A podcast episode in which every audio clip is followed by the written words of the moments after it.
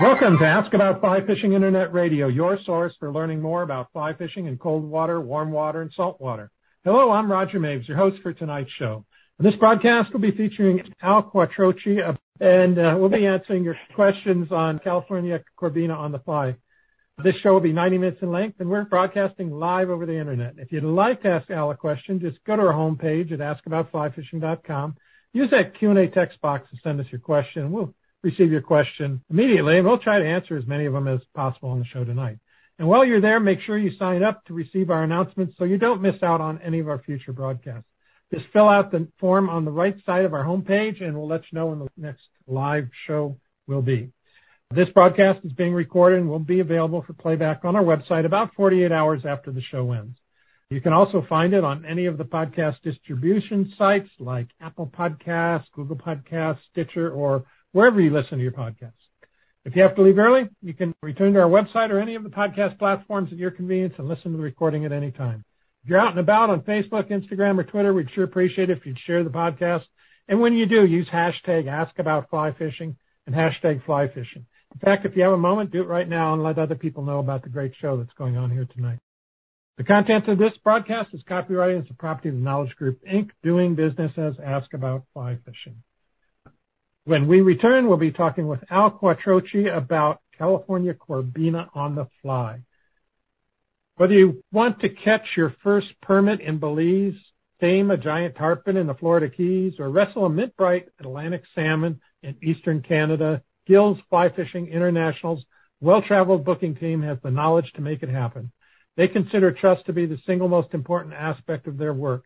They only book locations that they know, meaning proven operations providing the right mix of great fishing, comfortable accommodation, and high integrity. Get in touch today to start planning your next fly fishing adventure. Visit flyfishinginternational.com or call them at 780-665-4943. Again, that's flyfishinginternational.com or call them at 780-665-4943. Before we introduce Al, I'd like to let you know about the great prizes we have to give away tonight. On our drawing tonight, we'll be giving away a one-year membership to Fly Fishers International and a one-year membership to Trout Unlimited. Now, if you haven't registered yet for the drawings, you can do so now. Just go to our homepage at askaboutflyfishing.com and look for the link under Al's section that says register for our drawing. Click on that link, fill out the form, and we'll announce the winner at the end of the show. We'll also be giving away a copy of Al's book, The Corbina Diaries. So this is a book that Al self-published, and it's a beautiful piece. Al being an artist and a designer, made it, it look just wonderful. Here's how you can win Al's book, The Corbina Diaries. You have to be the first person to answer the question I ask at the end of the show. And the question would be about something that Al and I talk about during the show. And you just submit your name uh, along with your location and your answer in the text box on our homepage the same text box you can use to ask questions during the show. So listen closely, take a lot of good notes, type fast, and hopefully you'll win the Corbina Diaries by Al Quattrocchi. And also, in case you don't win, there's a link on our homepage on the right side to Al's site where you can purchase the book there as well.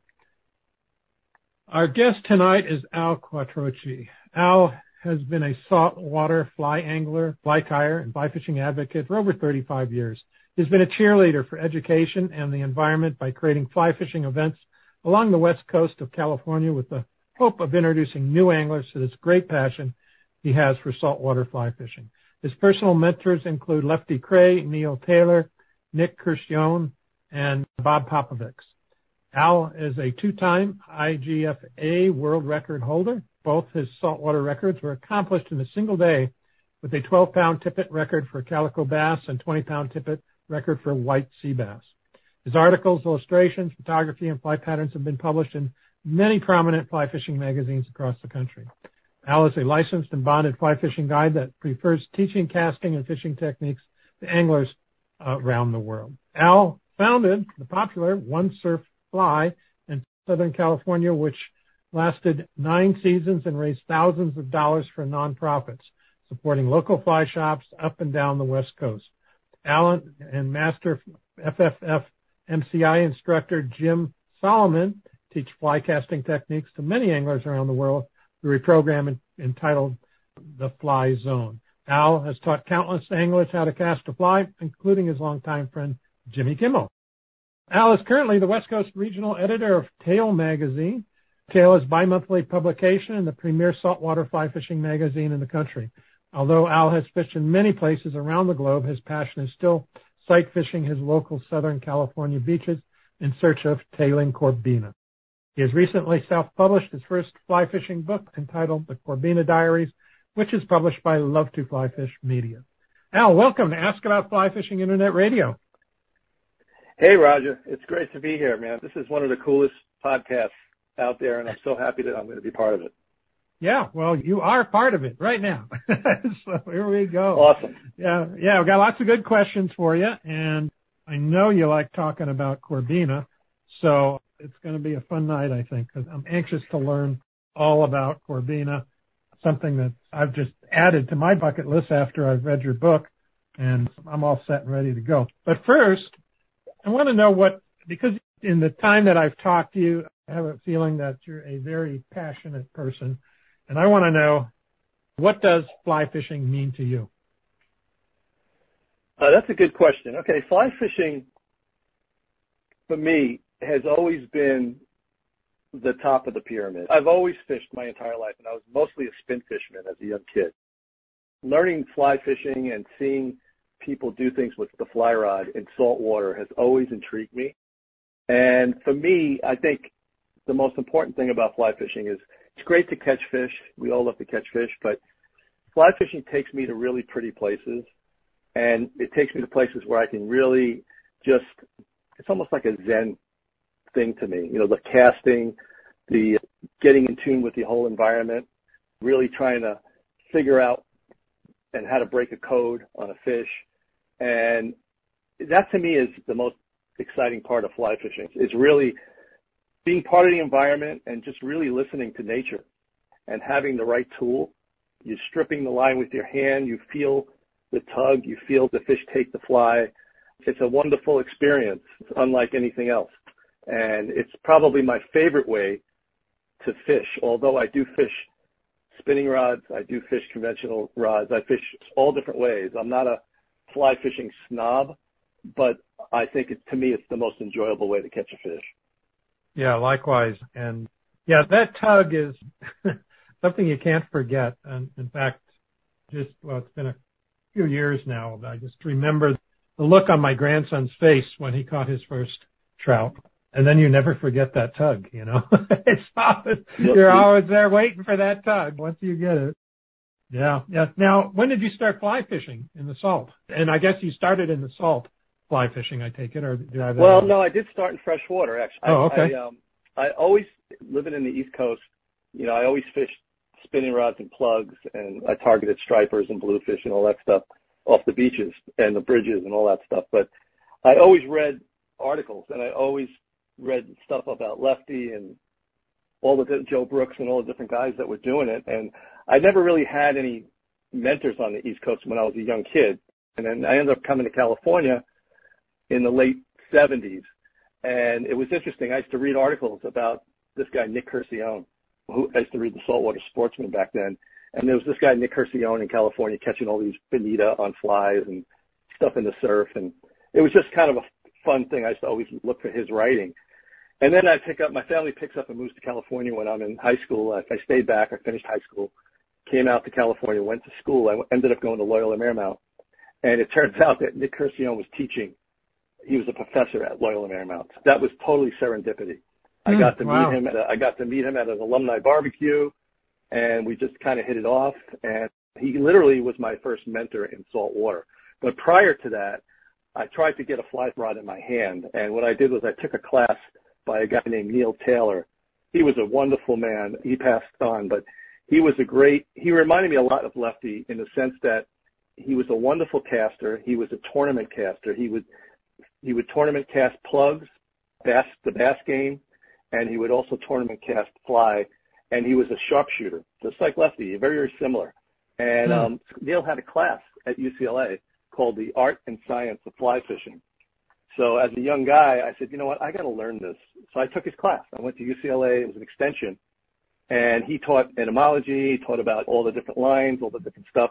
And then at the end of our class, we all got into cars. We drove up to the Sierras and we fished a couple of days together and we caught trout. And that was really exciting. But I told Neil, I said, Neil, as much as I love this class and I want to learn about all these things and the trout and everything, I got to get a fly rod in my hand because I'm going to run to the beach after your class. I want to start fishing the beach. And uh, he laughed at me. He goes, Al, are you kidding me? I said, no, I'm serious. So that's how I got started. I did start out learning about, you know, doing it with trout and learning from Neil and learning how to cast and all that stuff. But then later on when I met Lefty, that took me to another stratosphere and he showed me how to double haul and, and it was game on after that. But that's kind of how I started. Yeah. And I would say, let's say the late 80s. And what, uh, did you move toward, to Corbina later or was that one of the first fish you targeted in? Well, I started fishing the beach with Nick. We started fishing a lot up and down the beaches and we were catching perch and halibut and all sorts of stuff. But I remember one day I was in, I think it was Hermosa Beach and it was the early 90s and I was with Nick and we were fishing, I think it was in the fall and there was some really, it was a good perch bite. And we were just catching these fish blind casting, and all of a sudden I got a nice tug, and I started fighting it, and he came down the beach, and I landed this corbina, and he goes, "Oh my God, that's fantastic, Al! You got a corbina." He goes, "You know, that's one of the hardest fish to catch on the fly." I go, "Really?" He goes, "Oh yeah, that's really tough." well, back then we were fishing lead core, and we were fishing, you know, we were throwing like cable to get you know yeah. get, the, get the flies to sink out and stuff it wasn't a, a subtle game. It was more of dredging. So I was excited. I'm like, oh my God, I get caught a corbina. I didn't really think much of it. And then as years went by, in the summertime, I would start, we would start to see all these, these fish were always there, but they were kind of hard to catch. And I would wait, I'd be wading out in the water and a lot of times the corbina would be hitting me on the back of the leg. And I didn't realize it until like around the early 2000s, there was a bunch of young guys that were starting to get really into sight fishing, and we started connecting with each other on the beaches. Like, and we called each other the Corbina Patrol because there wasn't many people doing it. And we started realizing, get out of the water, get on the sand, and fish really light sinking lines, and try to get in front of these fish. And first few years we were struggling. We would get, we were catching them, but not with any really consistency. Um, and then finally, my buddy Paul, Paul Cronin, he started playing around with the Merkin fly and made it with synthetics, EP fibers, and we called it the Surf and Merkin. And that fly changed the game for corbina fishing, at least for us. Nobody, like I said, nobody was doing it, and we mm-hmm. were all catching fish on this fly. It started out being a gray fly because it represented a sand crab, but then Paul started playing around with different colors, and the pink seemed to be the money fly because you could see it so much better than the gray fly and yeah. we started using the pink merkin. It would land soft, and it would throw a V wake in the sand just like a regular sand crab. And they were eating it so hard that a lot of times they would put it down their throat. You'd have to use forceps to get the fly out of their throat. They wanted wow. that fly really bad. So really we kind of that kind of cracked the code. Yeah, and then I wrote the article about it in I think Saltwater Sportsman. I think in the in the early 2000s, I wrote the article about how we cracked that code, and Paul put the fly in that magazine, and and then, you know, people started coming out. We started seeing more people fishing for them. But that really was the game changer. So you guys were like the pioneers of this whole thing, huh? I mean, prior to, I, I, I mean, sure people were catching them on bait and stuff, right? But, but on yeah, the fly? yeah, a lot of guys were catching them on bait, you know, on sand crabs and worms, and they they use mussels and clams and pile worms and ghost shrimp, and guys catch them.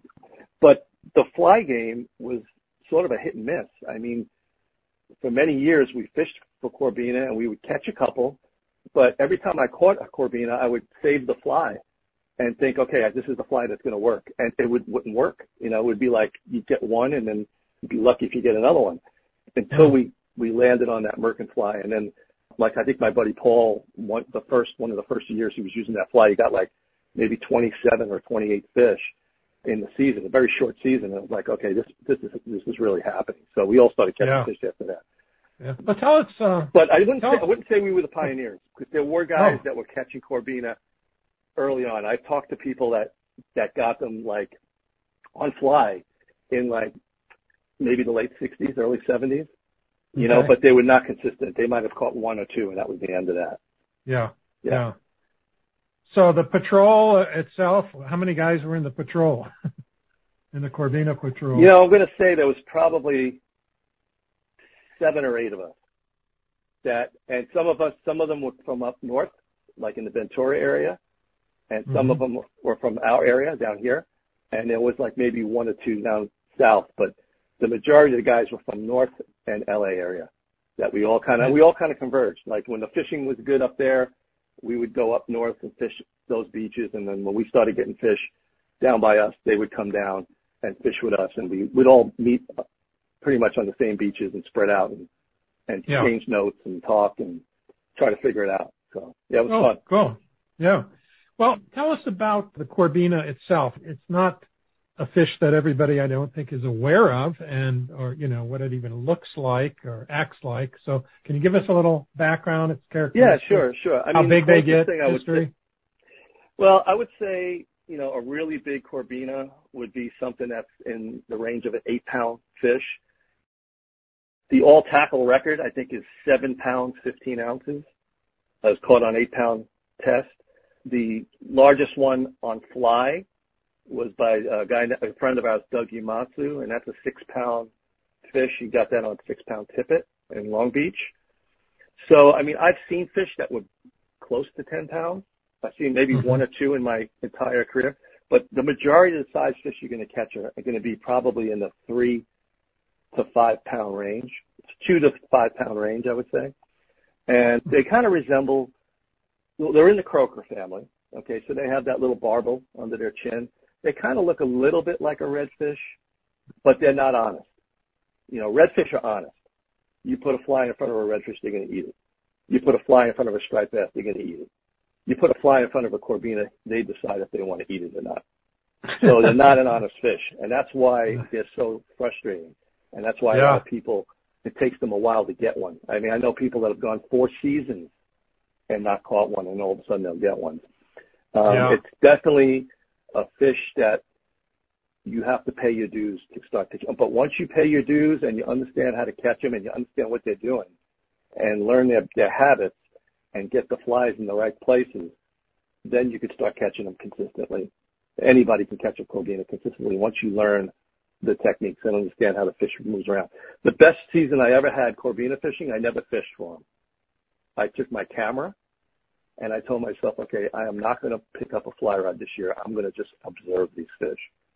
And I was down the beach with my camera, my long lens, and I just sat and I watched them. And it was funny because everywhere I was, if I was leaned down on my knee taking a picture, a bunch of my buddies from the Corbina Patrol would be running up on me and casting over my head because they knew I found the fish. so I was always, it was so much fun though, but I learned a lot yeah. just by, just by observing. That's what so many of the guests on my show have said over the years, no matter what kind of fish it is, spend time yeah. observing. We, we're so anxious to get get the line into the water that we forget that we need to study our, our quarry and uh, and what's around them. So yeah, I hear you on that. I had Steve Ramirez on my show not too long ago, mm-hmm. and he was talking about one of the questions that came up was uh, from the audience was well, because he was traveling around the country fishing for different fish and and they asked him, you know, what was one of the most challenging fish and and Corbina was at the top of his list. He said that's Corbina he thought were tougher than permit and everybody knows permit are tough. So I would agree that catching a Corbina uh, consistently on a fly is much harder than catching a permit. And there's a couple of reasons for that. Well, first I want to just talk a little bit about the, the fish itself again. I want to just go back. Sure. The fish are kind of triangular in shape. Okay? And they don't have an air bladder. So what's, what's interesting about that is they can literally slide in an inch of water. And one of the key things I try to tell people about Corbina fishing is when you get down to the beach and we try to fish areas that are flat beaches. So the waves come in slow and we can look at what's going on and look for pushes. We can look at where they're at. But I always try to figure out when I get to a beach and I try to think like a Corbina. How's that Corbina going to get up on this beach to get to that sand crab bed? And how's he going to leave? And a lot of times that's really a big deal because you'll see waves, especially in the summer when when the weather is really kind of getting down warmer and the, and the water warms up, and it's we get like a June gloom weather pattern where we get a lot of like overcast in the morning and there's no wind and the, the ocean lays down beautifully. That's a great time to spot fish corbina. And sometimes the light isn't perfect, so you got to really look for the little telltale clues. And like I said, you got to try to figure out how they're going to move across the flat. If you get down there in an early minus low tide, and you can see the layout of the beach, you can look at all the real estate.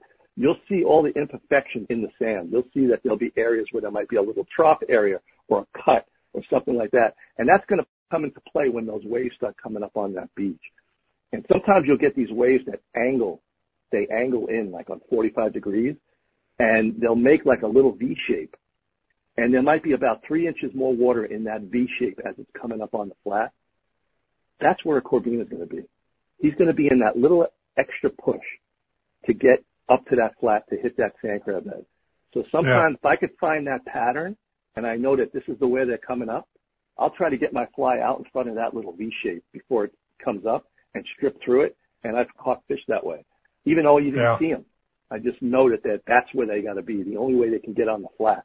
So you got to kind of try to break the puzzle down and figure out how they're moving. It's really important. Great, great.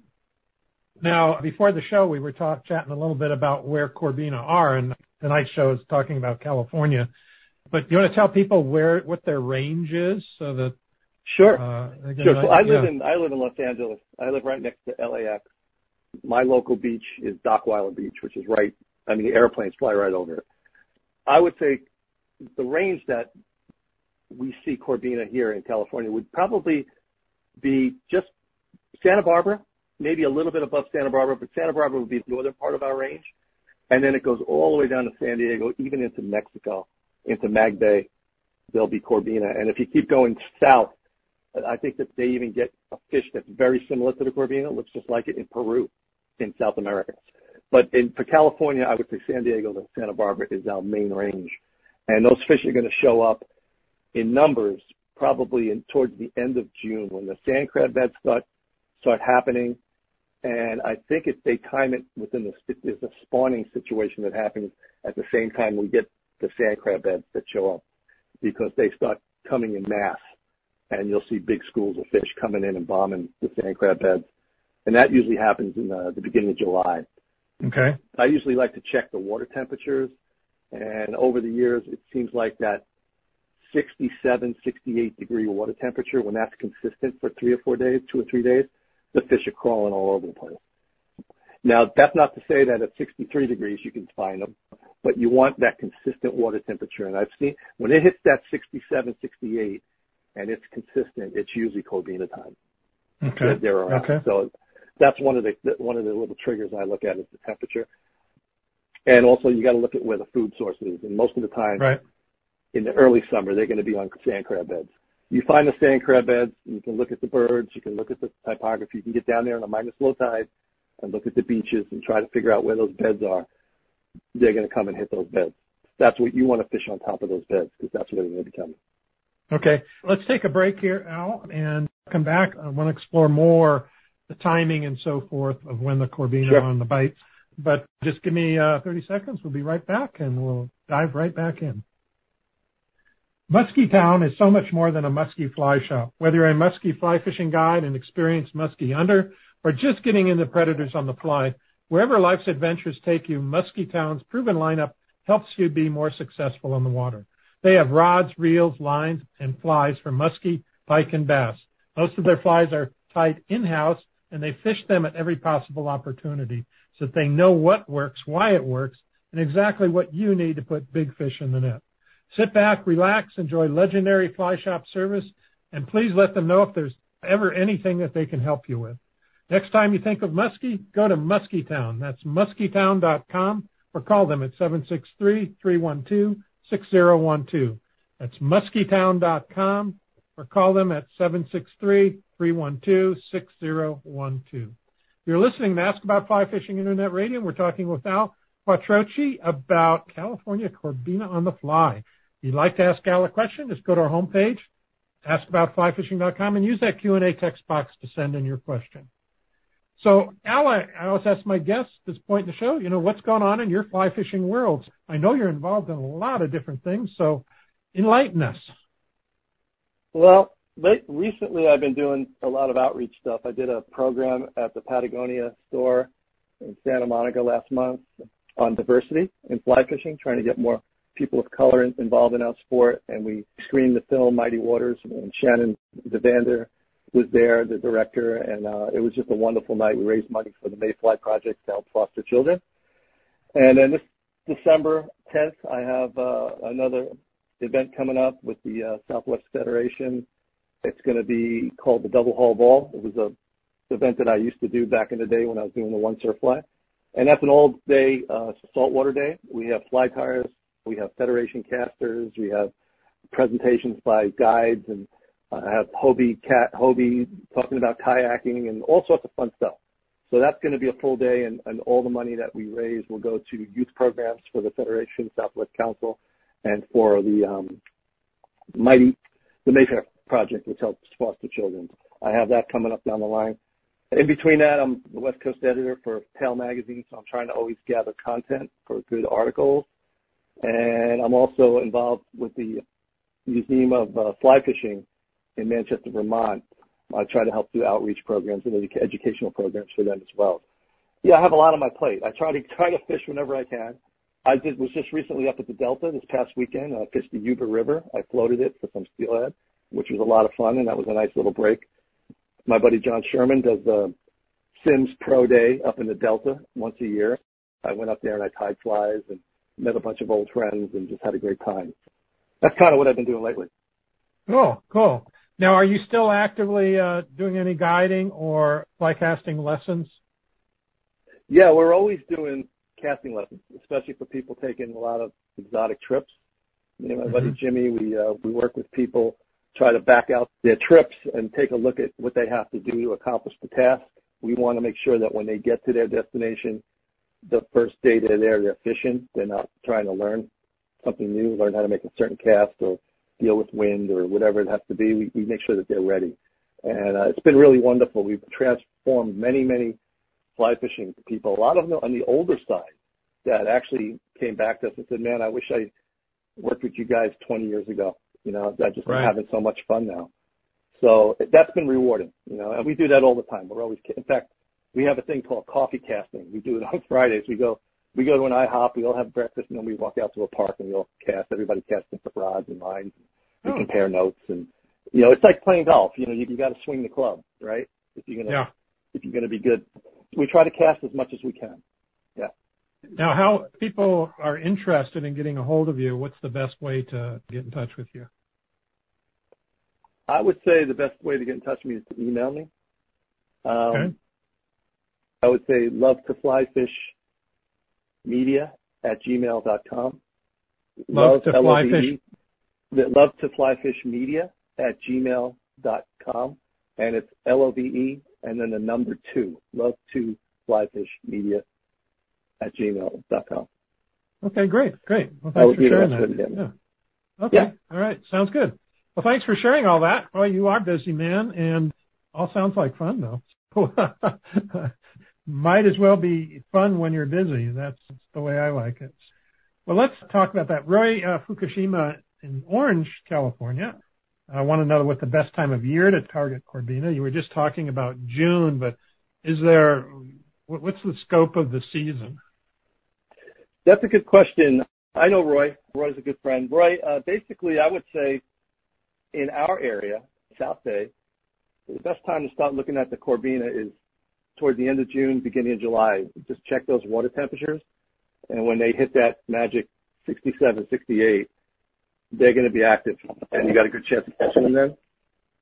But it's interesting. People up north of us, yeah, up in the Ventura area, they get a run of Corbina before us, and the water's colder. I don't understand why, but they'll get a nice run of fish in like April and May. And as long as the temperatures are consistent up there, they, those fish tend to show up.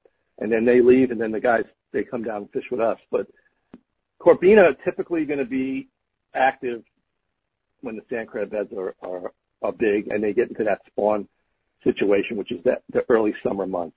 As the summer progresses, they start filling up with sand crabs. They're less grabby. They're harder to catch, but they're still around. I've caught one on January 1st. I caught a corbina mm-hmm. off the beach. It wasn't sight casting, but they're around. And if you fish near the openings of marinas and bays, I think in the winter months they actually go back into those bays and they winter in a lot of those back bays. And then occasionally they'll come back out to the surf when everything lays down. So you can get them. You can get them all, all during the whole course of the year. You can catch them. Most of the time Oh, they're wow. going to be blind fished. But what the true sight casting situation that we see is going to be in the summer months for sure. Okay. Yeah, David Garland in Long Beach was asking about that. He says that it always seems to be a summer target, but and he wanted to know where they go late fall into spring. So you're thinking back bay estuary kind of areas? You know, Tip, I would say, David, we really don't know for sure because Corbina have never been a fish that's been tagged. There isn't enough money involved in Corbina. I mean, it used to be a commercial fish, but now it isn't, and it, there's really not much effort paid to it, and we don't have the data to tell us where they go. They could be going to Mexico. They could be going out to deep water. We don't have that scientific data to really know for sure. I do know that I see them in the back bays in the wintertime. And, you know, occasionally they're going to, I think there's going to be fish that are home guard fish that stick, stick around. And I think there are fish that definitely migrate. And I don't know where that, where that is. It could be south. It could be into deeper water. That I don't know. Yeah, that was my next question is, do you notice a migration? Because I was thinking, well, maybe they, you know, as the water warms, maybe they come up from the south and move their way up to, you know, the Santa Barbara area. But you were just talking about an opposite situation, it sounded like. So kind of semi unpredictable, it sounds like. Yeah, I mean, I spoke with Dr. Milton Love. He's the foremost fish biologist on the West Coast. And when I was doing my research for my book, and he basically told me, he said, you know, we just don't have the, the data to know where they go and what they do. So I just Yeah. take it. He's the expert. I got to just listen to what he says. So the Corbina patrol is just always kind of monitoring the beaches, looking for when the fish start, the crabs start happening, the fish start coming in, and then then the texting and emails start to fly, right? Well, you know, that's how it was in the early days. Now we all know what to, what to look for, where to go, and Yeah. I know that in a certain tide cycle in the summer, if I go to a certain beach, I'm going to meet up with some of the Corbina guys. I just know they're going to be there because we've always been on those same beaches. So yeah, yeah, yeah, yeah. What type of habitat do they prefer? I would say during the time of the year when we sight fish them and the, the most exciting time to catch them, they're going to be in shallow water and the best opportunity you're going to have is to try to find beaches that are flat, flat beaches Okay. that hold sand crabs. The next best tip I'll give people is in the summer months, we get minus low tides in the early morning. Now you can catch them all during the day, you know, depending on the way the tides go. But for people that are new to the sport, and if I was going to put my money down on trying to catch a Corbina for somebody that was starting out, this is what I would do. I would try to time my my time on the beach to the minus low tide. I want an incoming off the minus low. And why minus low? Okay, minus low tides push all the water off the beach. Okay, they're an, it's an extreme tide. And what that does is it pushes all the Corbina off the beach for a tide cycle. Now, that allows you to see where the crabs bed- beds are and stuff. So in early morning, when you get the low light, and if you time a minus low tide, let's say, let's make believe the minus low tide is, it bottoms out at 4.30 in the morning. So you know it's going to take an hour to push, and then it's going to start coming up. Maybe by 6 o'clock or 6.30 is when you're going to have enough water on that flat for the fish to feel comfortable to get into those sand crab beds. And I call that the magic window. When that happens, you're going to get about a half an hour to maybe an hour window of those fish actively feeding because there's perfect amount of water. They can slide up. They'll have to do a headstand because there's not enough water for them to get their heads in the sand. So you can visually see them working a flat. And what you want to do is when that happens, you want to get yourself in front of a sand crab bed, cast your fly, lay it on the bed, and wait for the push. Wait for that big water to come in because they're going to be on that push. And as soon as that push comes over that bed, start stripping your sand crab fly over that bed. And a lot of times they'll see it moving and they'll pick it up. That's probably your best shot. Now, if you're more advanced and you've done it for a while, then you can track the fish and you can walk up and down the beaches and try to get good shots at them. When it, it, what happens is there's different ways to catch them. That's that's the first stage when they start coming up on the beaches. After the water starts filling in, then we get these trough situations where they run parallel to the beach. Okay, there's enough water for them to be comfortable now, and you'll see a slight drop off to a little trough. They'll hold the edge of the trough, and then every occasionally they'll come up out of the trough, out of the sand crab bed, and then go back into the trough. So when they're doing mm, that okay. and they're going parallel, you really have to get way out in front of them and try not to let them see you because they'll see you. If they see you, they're not going to bite. They're not going to eat. So you got to get way out in front of them and 45 degree them and try to get that that crab in front of them. And sometimes they'll come chase it down right right into shallow water and eat it. They'll eat it right at your feet. It's pretty cool. But that's a different situation. And again, the types of lines you're going to use might change as well. So in the beginning, when you're fishing really shallow water and there's not a lot of side current, there's not a lot of hydraulics, you can probably get away with a clear intermediate line, maybe a seven, eight foot leader, or a very, very light sinking line, like a 200 grain or 185 grain line. I like a sinking line, typically because what, after I cast, and sometimes I'm just putting the leader in the water. But if I do have to make a longer cast, I want that line to anchor my fly. I want it to lay flat down on the sand. So when I strip and I put my rod tip down in the sand, I never lift my rod up. I put it right at the, right down on the sand and I point my rod at the fly. When I strip, I can feel the end of my fly. If you can't feel the end of your fly when you're stripping it, you're out of the game because they will literally pick it up and spit it if they don't like mm-hmm. it. And then I tell people keep a cadence when you strip. If you const- if not fast, not slow, whatever you want to do, but keep it a cadence so that the fly is constantly moving so that when they do pick it up, you stick them. Yeah. If you pop it and leave it and pop it and leave it, they could pick it up on that space that you left it. And by the time you grab it again, it's gone. So as long as you keep yeah. the fly moving, you got a good chance of sticking them. Make sure you have really sharp hooks. And, you know, just be, you gotta be patient. It's a crazy yeah. game. I mean, there, I, when I first was starting out, if I just touched the fish in the morning sometimes, that was a win for me. You know, like if I got a take and it, and it popped off, I would be like, okay, I'm good with that today. I'm going to get them tomorrow. You know? Yeah. So just yeah. stick with the game plan and you'll be able to get them. Yeah, it's interesting. I remember watching Lefty give a demonstration at one of the fly fishing shows in Denver. You know, he's on one of the casting ponds.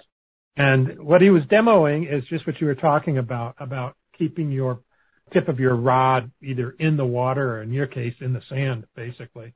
And he just demonstrated like, okay, watch when I strip and my rod tips up, you know, watch the fly. And basically nothing happens, right? Moves like a yeah. half an inch. He says, now watch this. And he put his tip into the water, straighten the line. And he says, now watch what happens when I strip. And then of course you see the fly move, you know, a, a great, a much bigger distance. And he says that's the difference between hooking up with fish and not hooking up with fish. But it's so, especially trout fishermen are always seem to have their tip in the air. You know what I mean? And uh, yeah, well, you're and, doing different things with trout. You're mending. Yeah. You're doing pile casts. There's lots of different things. But yeah. for the saltwater game, it's so important for people that are learning or people that are even you know have been casting for a while.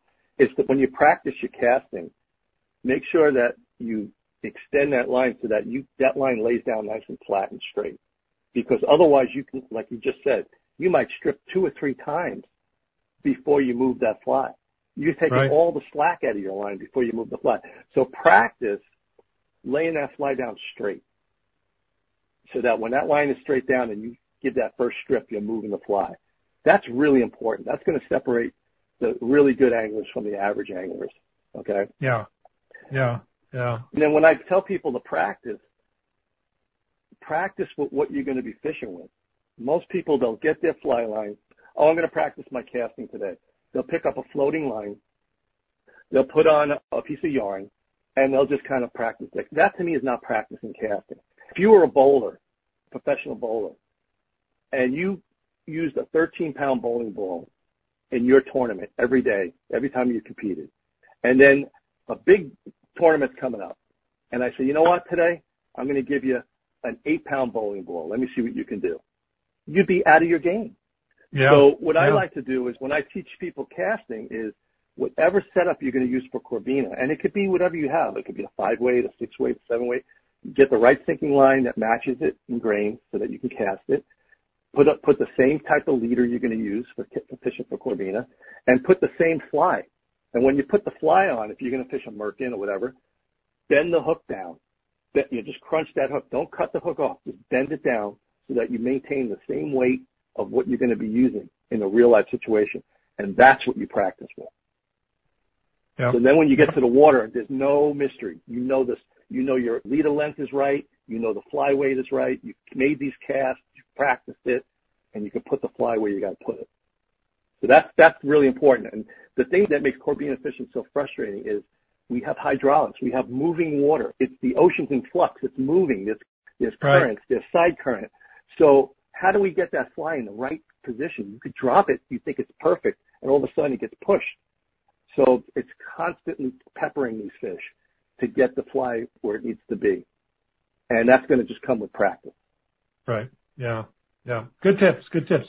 Need to take another break here, Al, but we'll be right back and talk more about fly fishing for Corbina. So hang tight. I'll be right back. Enrico Puglisi flies pride themselves with creating unique and one-of-a-kind flies and fly tying material. Enrico has been experimenting with durable synthetic and natural materials to create flies that catch fish for more than 20 years. His innovative products include brushes, fibers, and components uh, that have made a major impact on the direction of saltwater fly fishing, and his methods and materials are respected worldwide. Whether you want your flies hand-tied for you or would like to tie your own, be sure to visit Enrico Puglisi Flies and browse through their online catalog. Visit epflies.com and do a little shopping today. Again, that's epflies.com. You're listening to Ask About Fly Fishing Internet Radio. We're talking with Al Quattrocchi about California Corbina on the fly. If you'd like to ask Al a question, fill out that form on our homepage, send it in, and we'll try to get them answered tonight on the show. And we do have a, a few questions here, some of kind of random stuff here, but why don't we try to knock these off here, Al? And before we dive back sure. in, John in LA wanted to know, do you ever get calico bass when fishing for Corbina?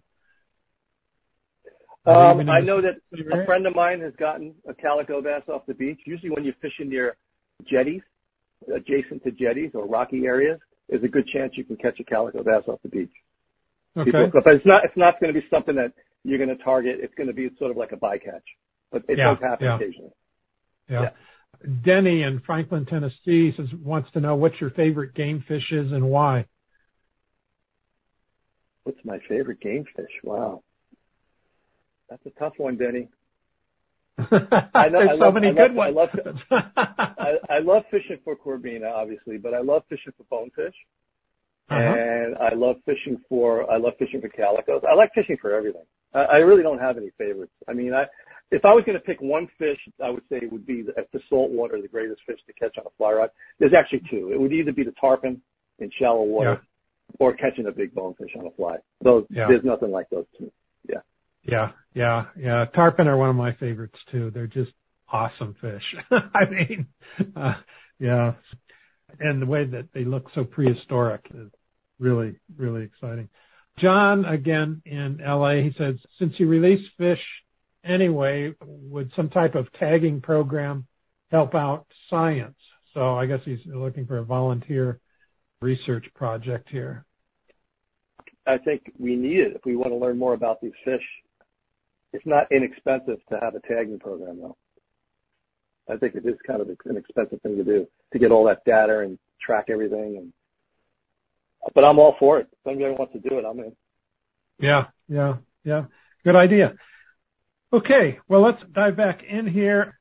You've kind of talked about this in different parts and places, but maybe we can dig a little bit deeper. Jeremy Watkin in San Diego, he says he hasn't hooked up yet with Corbina. He says, what are the optimal conditions for catching them? You talked about the minus low tide. Are there other things? Yeah, minus low tide. Try to look at your um, moon phases. You know, I think your best shot is on a new moon where there's no moon, but you get the full swing. Those are my favorite tides. You know, the minus low on the new moon. They're not going to be feeding at night. as much. And it's almost like Las Vegas. The odds are going to be in your favor if you can get down there early and get those fish really hungry to come up on those flats to eat those crabs. You're in the right place at the right time. You're going to connect. That's my best advice to you. Best shot. Okay. You've been talking about sand crabs. Do uh, Corbina eat any any other kinds of crustaceans? Or yes, Corbina eat or? bloodworms, mussels, clams, pileworms, ghost shrimp. They'll eat grunion certain times oh, yeah, grunion. Um, but, but the sand the sand crab during the time that we focus on them for sight fishing is the bait of choice, I would say. You know, okay. they're after those soft shell sand crabs for sure. Yeah, yeah, yeah. You mentioned grunion. You know, before the show when we first talked, I, I told you that I went to school in Santa Barbara, and I remember going down to the beach for grunion. You know, at night uh, with buckets. Yeah. Do they still run cool. in California? They still do it. Yes, yes, yeah. they still run. They're kind of cool yeah. to, to experience yeah. that at least once. You know. Yeah, yeah. Um, it was. It was. You know, it was cool. In the, in the fall, in the I mean not in the fall, sometimes in the fall in the spring, you know, when the fish are staging prior to actually making that big push in the summer, there'll be fish out in the beach, you know, like in April and May. There'll be a lot of corbina just waiting for that magic time to get up on the beaches. When that temperature is right, they feel comfortable in shallow water and they just bombard the beaches. But before that, like in April and May, there are fish up running up and down. That's the time you can use a small clouser. You can use a size four, a size six olive and white clouser. And a lot of times people catch them on the clouser. Also a little red worm fly works really good. I hooked a bunch of them this year on the little red worm.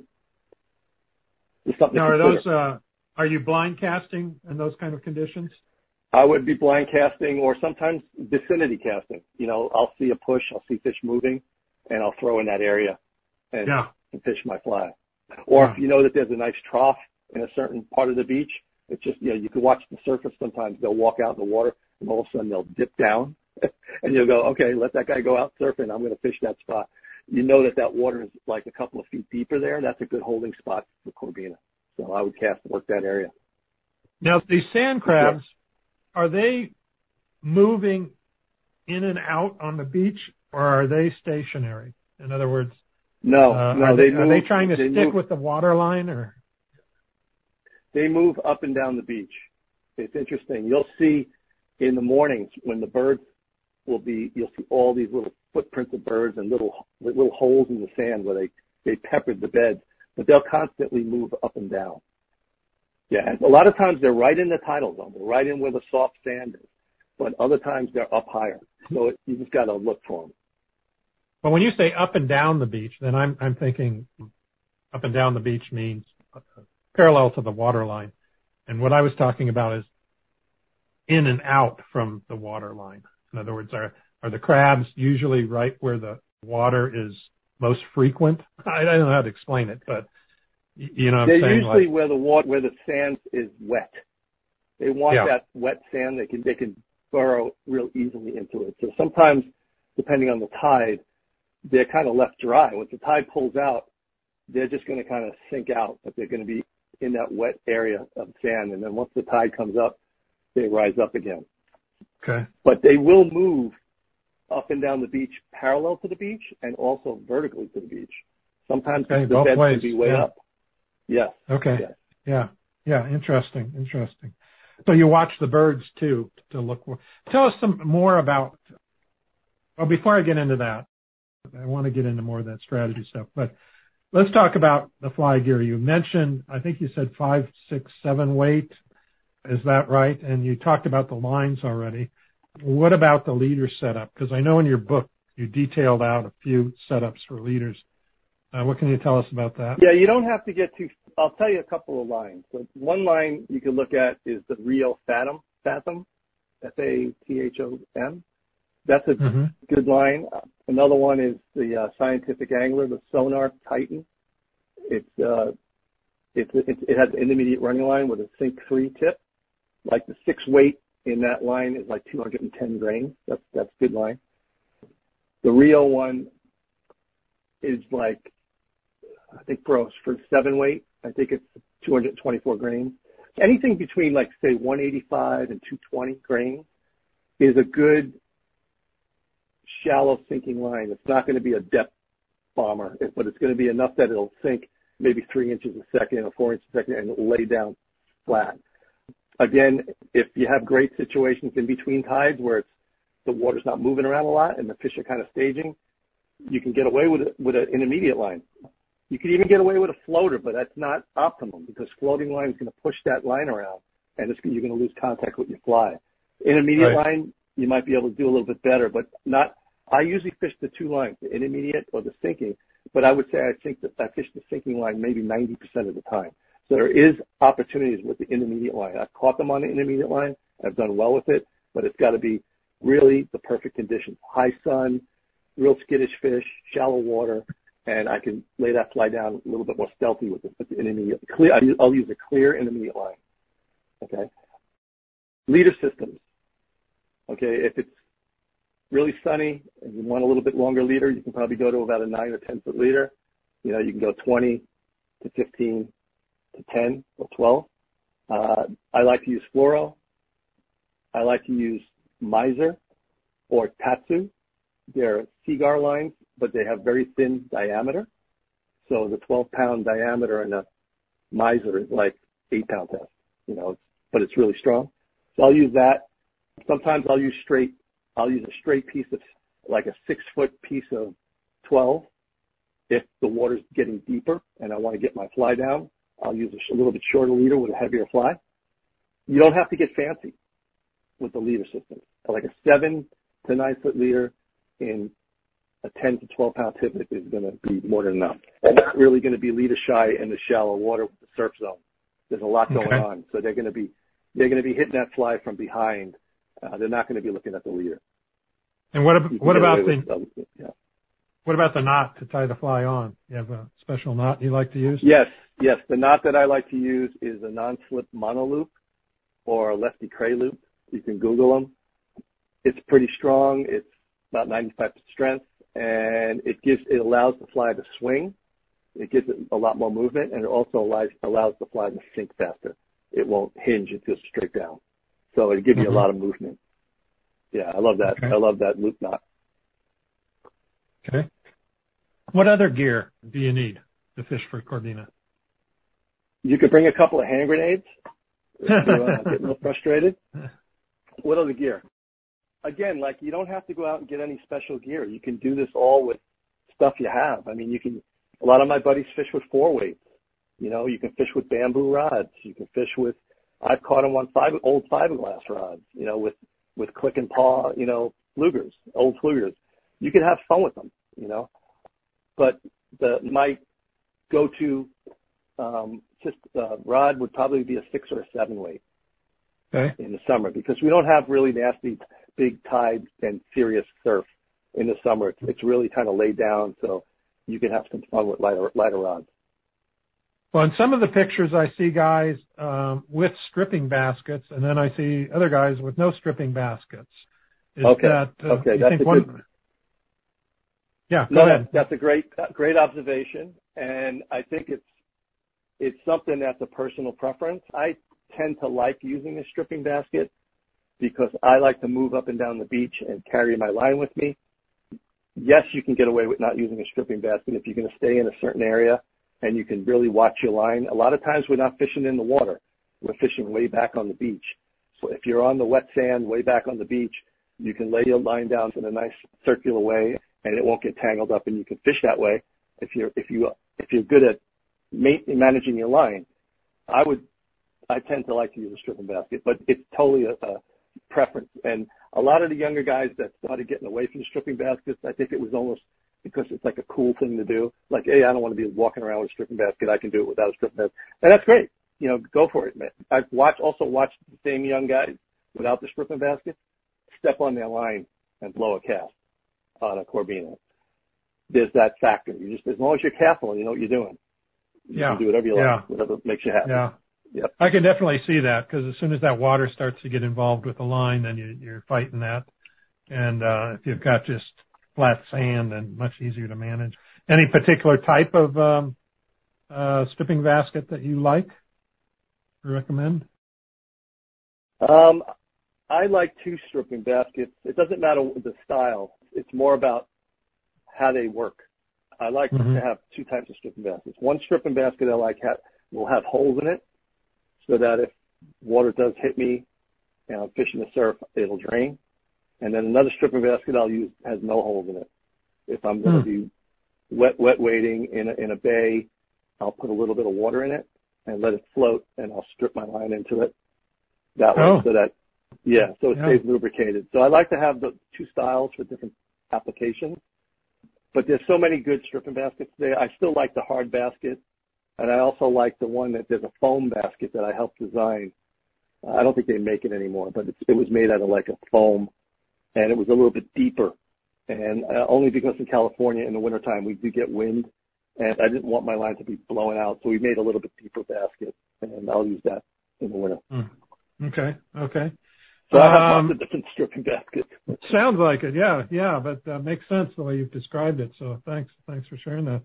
Let me uh, sure. take another quick break here, and then uh, let's talk about flies and get into some strategies, some more deeper into the strategies used to catch fish. So hang tight. and We'll be right back.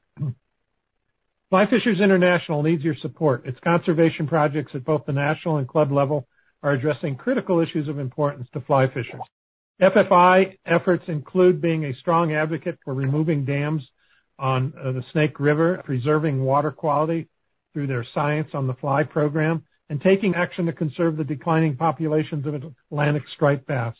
FFI serves as a strong advocate for fly fishing in all waters for all fish to preserve and promote the arts of fly casting and fly tying and to help ensure future generations can continue to enjoy these one-of-a-kind experiences.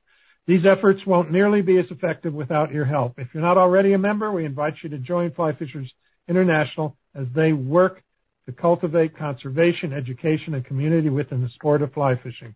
Join Fly Fishers International today and help support their fine work. For more information, go to their website at flyfishersinternational.org. That's flyfishersinternational.org and get a membership there today.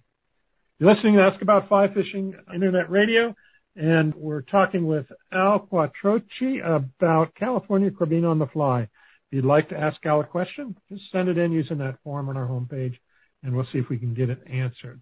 So we have. I want to mention one thing. There's, sure. there's other ways to catch Corbina, and a lot of guys fish them in the in the back bay. Okay, like you know different bay systems that we have in California, and okay. they'll fish them with a floating line They'll fish them with a floating line, and they'll they'll use a long leader, like 18 foot leader, poly leader to a to fluoro. They'll throw long casts off drop offs, and they'll use their floating line as an indicator. They'll strip, watch the S curve of the floating line, and then any little tick they'll set up on it. And it's a pretty deadly technique, but it's not sight casting. So okay. I, I know guys that have caught 10 Corbina in a day but it's it's all you're right. Yeah. Dredging, going deep, and that could be a very deadly method. So if people could try that, if they really want to try to get one and try that method.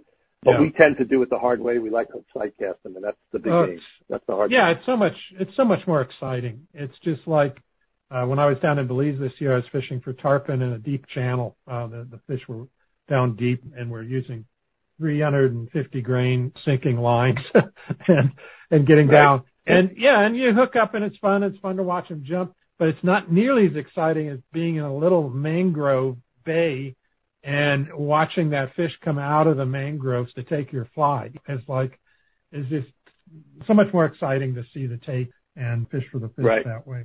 Yeah. So I hear you. I hear you big time.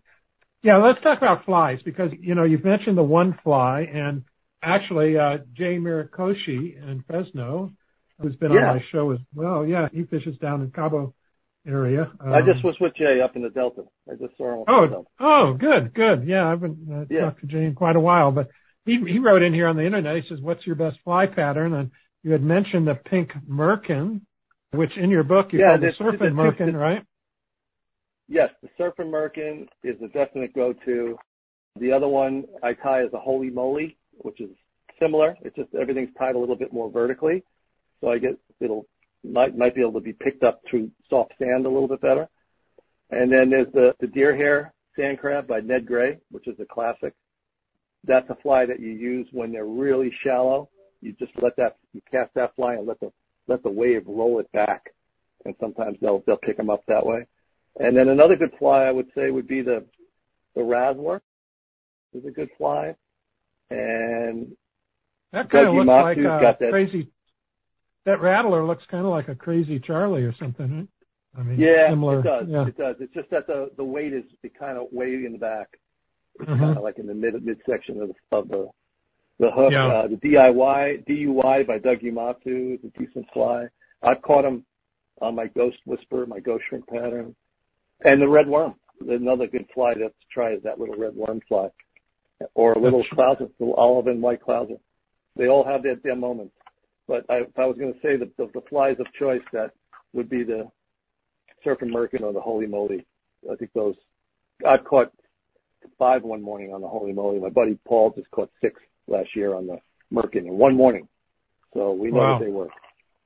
Yeah. So most of these are shrimp or, or crab patterns, and and that's what, uh, like you said, More probably your the best ones I just huh? The ones I just described, the holy moly and the and the surfing merkin are definitely sand crab imitations.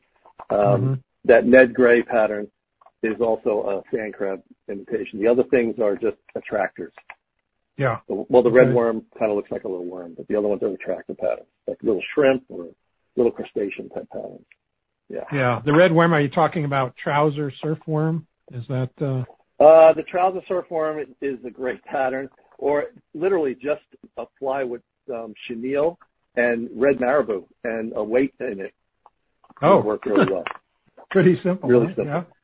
Yeah. Yeah. Yeah. I think it's called the, they have it here called the surf rat, but I would use it on a longer shank hook and just make it look a little bit elongated, like a worm, and that works great. Mm. Works for everything. Okay. Yep. Okay. So not, not a big selection of flies you need.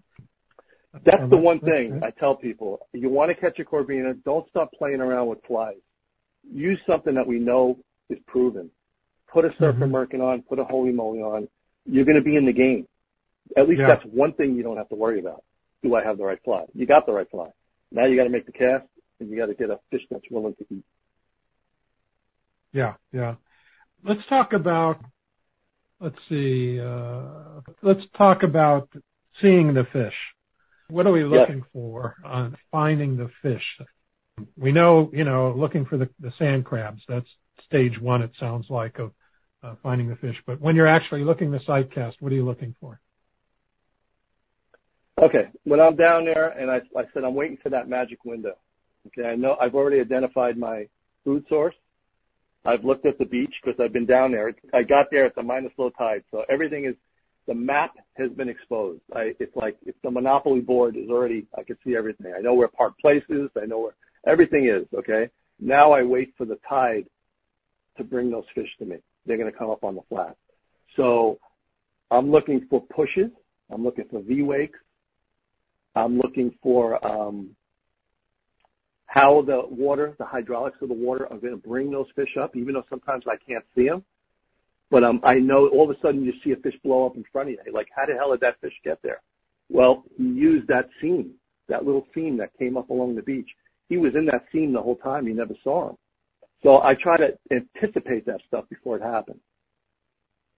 Once they start feeding on the sand crab beds off the minus low tide, it's very easy to see them because you're going to see them come in. You'll, sometimes their backs are out of the water. They come in and then they'll do a headstand right on the sand crab bed, you know. And then as So the they're kinda tide like- coming up higher, yeah, Yeah, I was going to say, so they're kind of like tailing like bonefish would or whatever on the crabs. yes, Sounds like. yes, Yeah. and that'll happen for a very short window. It might be a half an hour, it might be 40 minutes.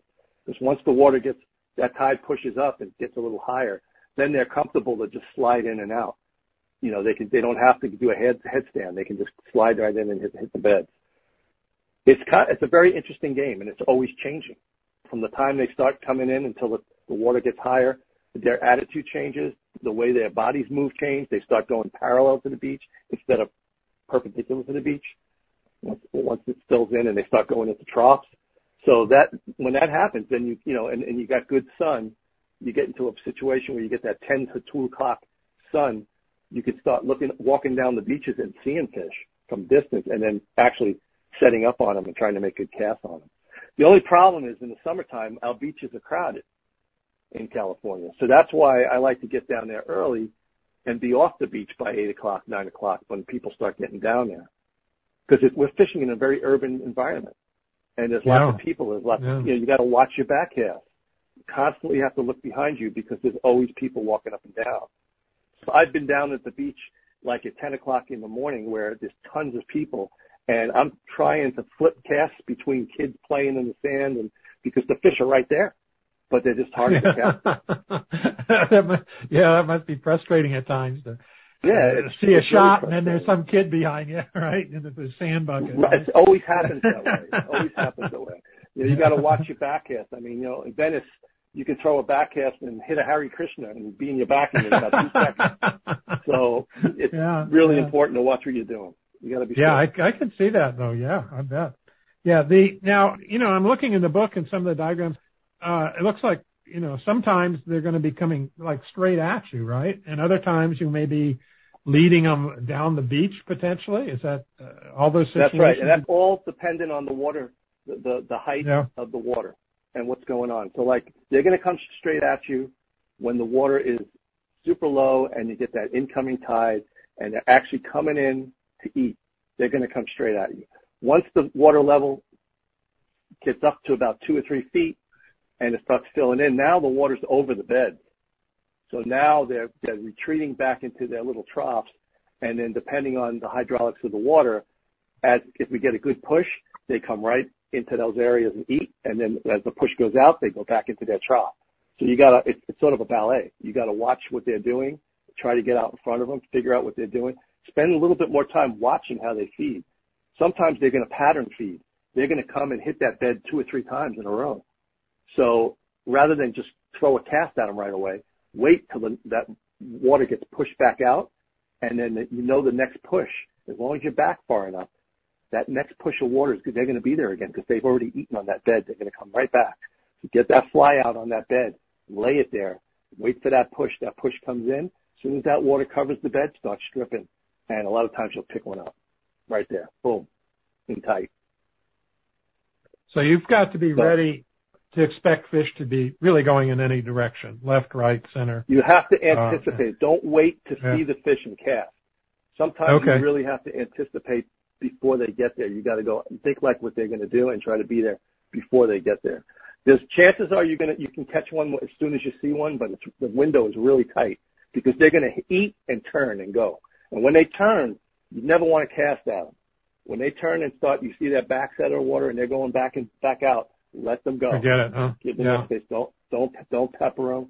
And sometimes they'll come. They'll show up another 40 feet down the beach. If the tide is pushing left to right, they might, you see them hit the bed. They go away, and then all of a sudden, you, where are they? And then up they show up another 40 feet to your left, and then another 40 feet. To, you know, you got you can walk down the beach and try to find the pattern that that fish is taking, and try to get in front of them.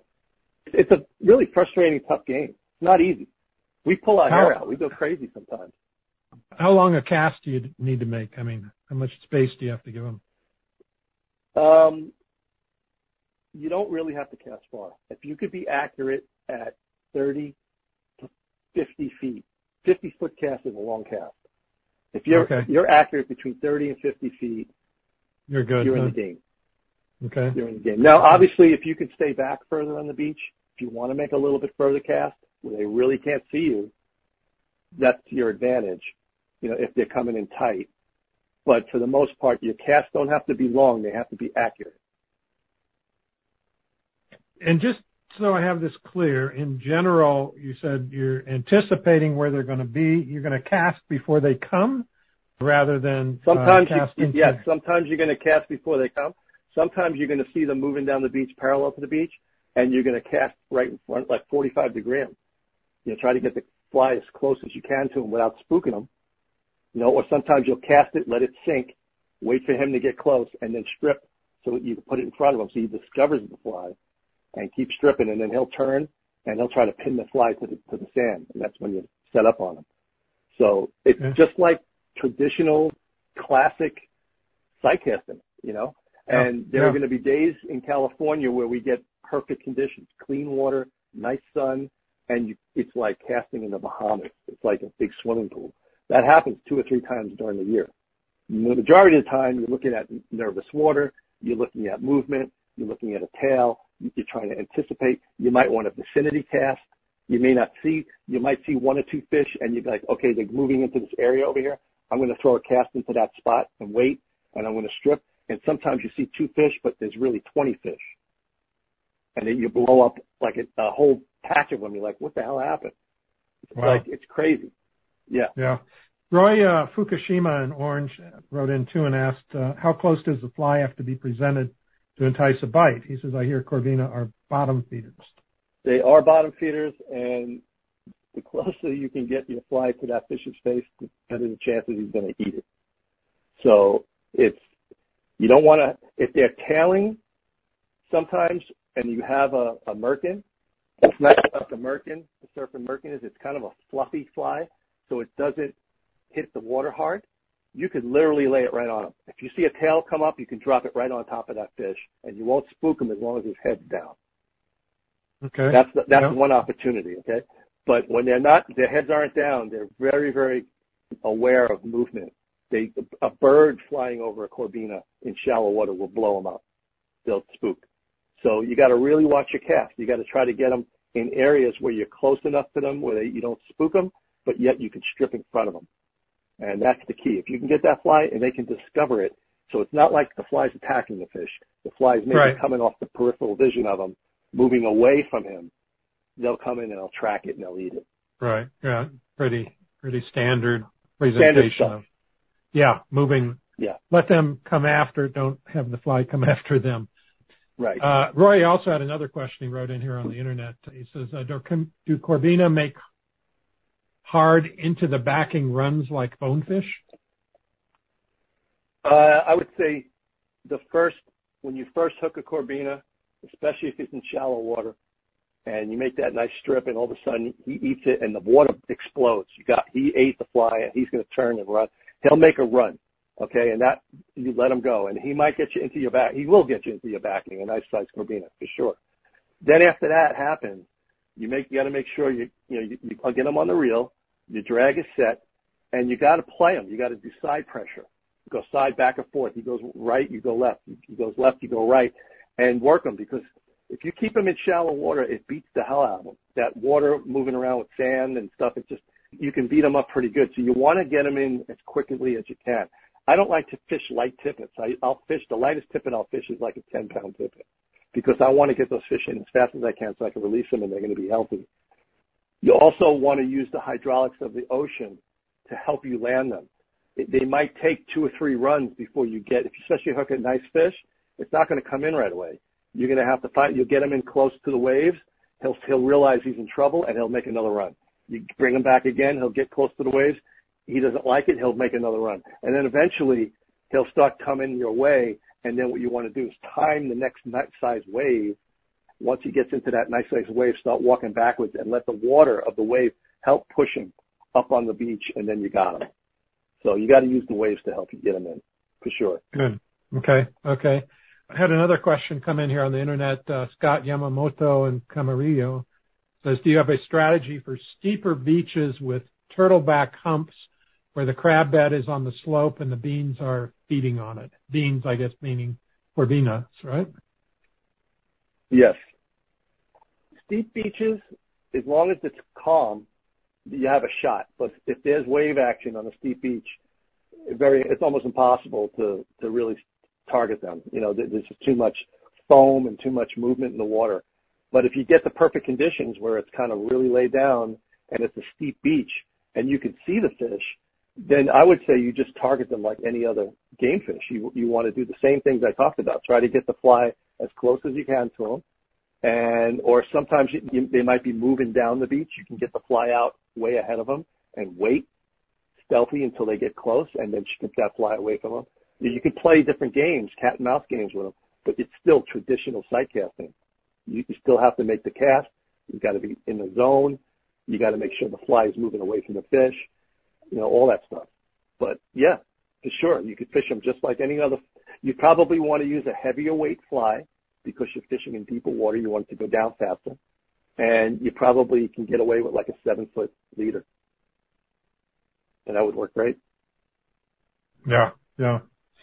Carl, uh, looks like, uh, vitamin, vitamin in Montana want to know about seaweed, avoiding seaweed. Do you have problems with seaweed in California Sometimes, there? yeah, that's a good question. Sometimes the wind kicks up in California at night and it will blow some of the kelp and make, Kelp, you know, yeah. get, we'll get some seaweed on the, on the beach. And when that happens, it kind of, it, it sucks. You, you, you really nothing you can do. You could either try to find a beach that has less of it and fish that area or just wait till it cleans up. When it's really seaweedy, I usually don't, don't try to sidecast because you, you, it's just you're fighting it. You know what I mean? Well I'll try to either walk the beach and find an area that's clean, or I'll just wait till it, it cleans out, you know, and then, and then fish it. But I've seen, I've been on the beach with friends where we've, we've, we've been in areas where we know traditionally there's a lot of kelp on the beach, and where there's kelp patches floating around, we've seen Corbina stay under those kelp patches, like in the shade, like for protection. Ah, So yeah, when that shelter. and we, yeah. when that happens, you got to just try to get the fly as close to the kelp as you can without hooking the kelp. Uh, Yeah. And hope that they they'll they'll eat it, but that's that's Yeah. a whole nother deal. Yeah. That doesn't happen very often, but yeah.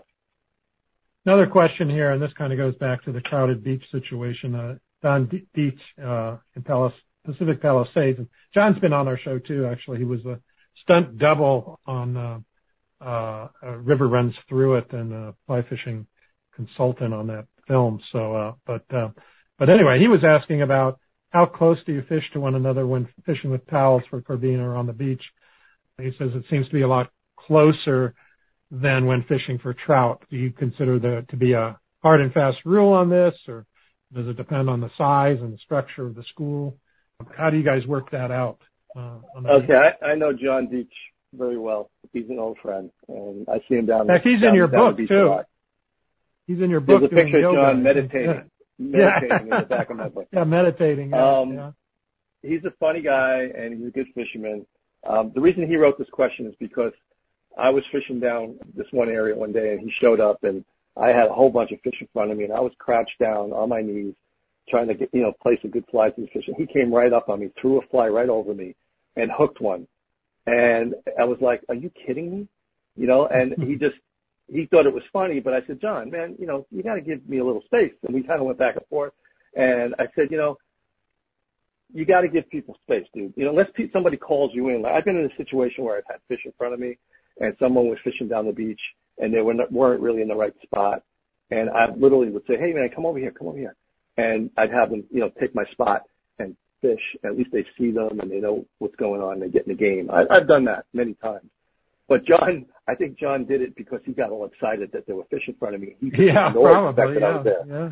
and Yeah. threw it in there. And I'm glad he hooked the fish, but I, I said, John, you can't do that. And and I kind of like for a few years, I, he kept asking me, when are we going to go Corbina fishing? I said, I'm not fishing with you, dude. I said, so, so we kind of had that running thing going for a while. That's why he asked that question.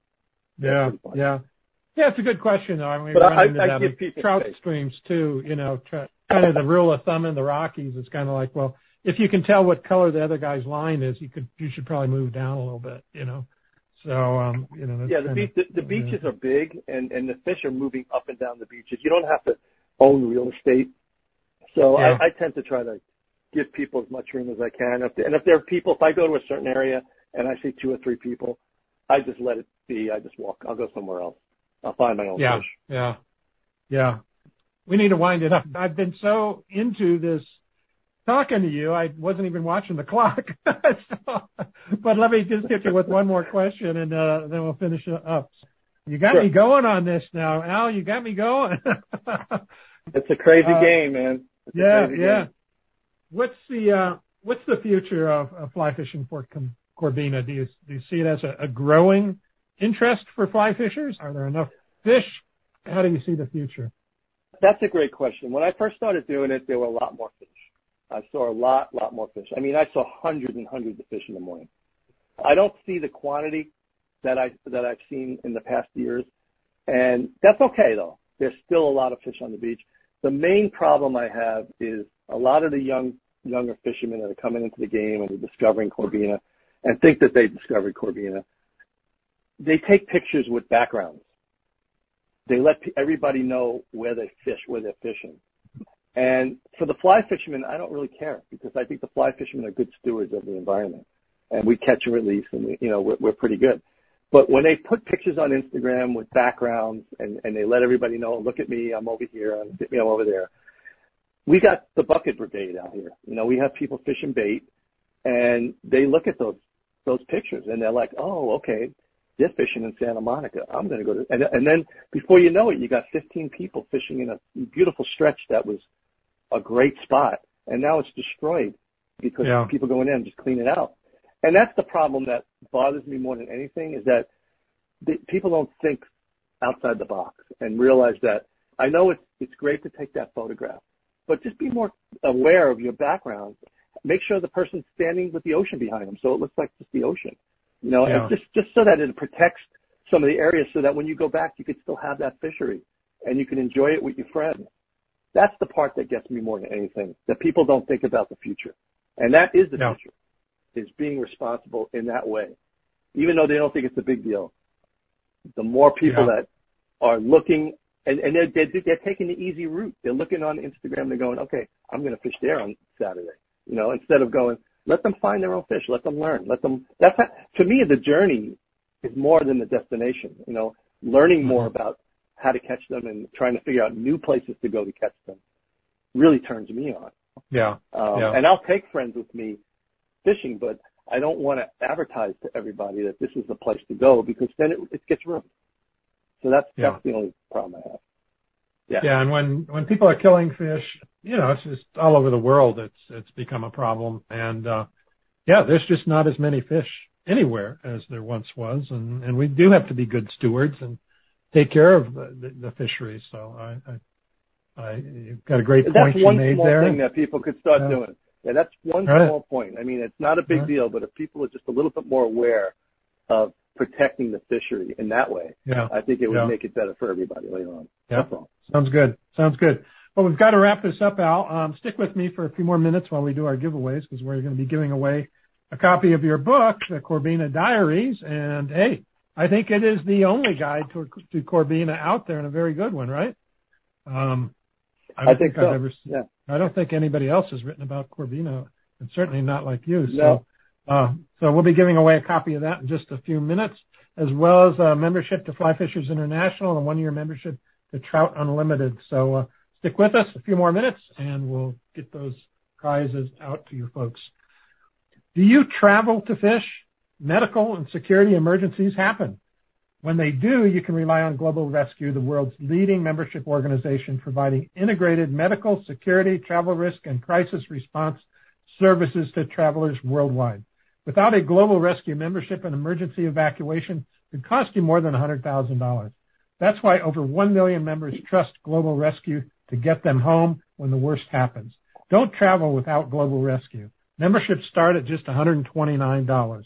Learn more about Global Rescue's program. Just click on the Global Rescue icon in the footer of askaboutflyfishing.com. Just go down the foot of our website. You'll see a, a link there. Or on the right side of our homepage, I think we've got a, a logo there as well. Check them out and, and protect yourself when you do travel. Just a quick reminder to everyone before you leave our website tonight, please take a minute and give us your feedback about the show. You can find a link on our homepage in the section under tonight's show where it says, what do you think of this show? Just click on that and leave us your comments. We'd really appreciate it. Now it's time to give away our prizes and uh, the winners for our drawings are randomly selected from this show's registration database. If you didn't register for tonight's show, it's too late now, but make sure you do so for our next show so you don't miss out on a chance to win some of these great prizes we have to offer. Now, if you are the lucky winner, we'll contact you after the show and provide you with information on how to receive your prize. So first, we'll be giving away a one-year membership to Fly Fishers International.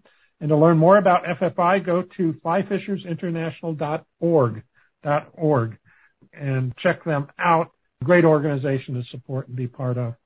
So we, my database going here and, uh, press the magic button. It looks like Scott uh, Yamamoto in California. Scott Yamamoto, who asked about the strategy for steeper steeper beaches. So great, Scott.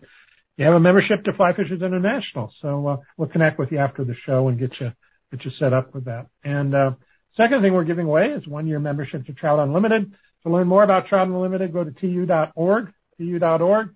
Another great organization to support that helps with conservation uh, on fresh water. So check them out, tu.org, uh, Trout Unlimited. Our, our winner for that is Jeff Collins in Arizona. Jeff Collins in Arizona. So congratulations to both Scott and Jeff on that. And now we'll give away Al's book, The Corbina Diaries. And if you don't win tonight, you can use that link on our homepage there on the right side. It'll take you right to uh, Al's site where you can get the book from him and uh, and buy it there. So um, let's see if we can get a winner here. Clear my. Oh well, that's nice uh, comment here already for you, Al. It says uh, speaker had great knowledge of topic and in a good presentation would like him to speak on other topics. So we might have to discuss that, Al. do we another do that. show. Yeah, yeah. Uh, another comment. Thanks for the great show on our uh, online here. Okay, here we go. I got my queue cleared here, and let's just uh, go with name two flies that um, Al talked about as being good flies for Corbina. Got to name two, all right? And uh, we'll see if how that question works out for us here. Uh, and it's going to take a, a slight delay here, Al, before they actually hear me. And of course, they got to type it in. So um, I'll just keep refreshing the queue here and see what we get. Uh, and uh, so, do you have any uh, winter trips planned here, Al, for the for fishing? Al, you still with me? Oh, I might have lost Al. Okay. Hey, Roger, I'm back. Oh, you're back. Okay, okay. Uh, yeah, I've got some answers coming in. I've got Holy Moly and Red Worm. What's the what was the question? I missed it because I was. Uh, I, yeah, oh, sorry. I, I asked them for two flies that uh, you had talked about tonight on the show as being good flies for. Okay, uh, sure. Sabina. So Holy Moly and Red Worm. Is that a winner? That works. That works. Yeah. Okay. We also got some others in here. We got that is Bob Younger in, in Indianapolis. Bob Younger in Indianapolis, and um, we also got in yeah, Holy Moly, Phil McCartney, Surfing Merkin, Surfing Clouser, Olive over White. Uh, so we've got a lot of people. Pink Merkin, Clouser. So we've got lots of answers. So anyway, we got Bob Younger. Those, those are those are all winner. good answers. I mean, who yeah, who yeah. came in first? Yeah. So yeah, yeah, yeah. With Bob Younger came in first. So so he okay, well, I'll, I'll sign the book to Bob. So right. Yeah. So Bob, send me. Uh, you can use the same form. Send me your mailing address. I've got your email address and your name here, and then I will forward that on to um, to Al, and he'll get get you out yep. a signed copy. So, um, uh, so thanks for paying attention, uh, Bob. You're out in it looks like Indianapolis, so um, you got a ways to go, but uh, you need to get out there and fish for some Corbina. Now, now you got a reason. So, uh, congratulations and thanks for paying attention and playing the game with us. So, Al, thank you so much for being on the show tonight and spending your time with us. It was great. I think we really, uh, you, gave the folks a real understanding of Corbina tonight. And I'm sure you've got some new converts out here. So, hey, thanks so much Roger. for being with us. pleasure. Yeah. It was thanks. a pleasure being on your show. Thank you. Great. Hopefully you've all found the podcast archive on our website. If you haven't, just look for the link on the top line menu. In that archive, you can find all our past shows, over 360 shows now. Just search by keyword, keyword phrase, trout, tarpon, very soon, Corbina, and you'll be able to find the shows out there. I think you'll be pleasantly surprised by all the information that we've collected over the years. Uh, our next broadcast will be December 7th, 7 p.m. Mountain, 9 p.m. Eastern. On that show, I'm going to interview Paul Weamer. And our topic for the show will be essential flies for Yellowstone. Paul is a professional fly tying licensed fishing guide in Yellowstone National Park. He considers Yellowstone as, as his home waters and has spent many years fishing them. Join us to explore the essential flies you need and how to effectively fish them in Yellowstone streams, rivers, and lakes. Uh, and just um, if you want to add this that upcoming show to your calendar, just look on our homepage. Right under Paul's picture is a, a calendar link. Just use that and can add it to your calendar. We'd like to thank Fly Fishers International, Trout Unlimited, Muskie Town, Global Rescue, Gills Fly Fishing International, and Enrico Puglisi Flies for sponsoring our show tonight. Don't forget to visit our website, askaboutflyfishing.com, and make sure you sign up to receive our announcements so you don't miss out on any of our future broadcasts. Thanks for listening to Ask About Fly Fishing Internet Radio. We hope you enjoyed the show. That's it. Good night, everyone, and good fishing.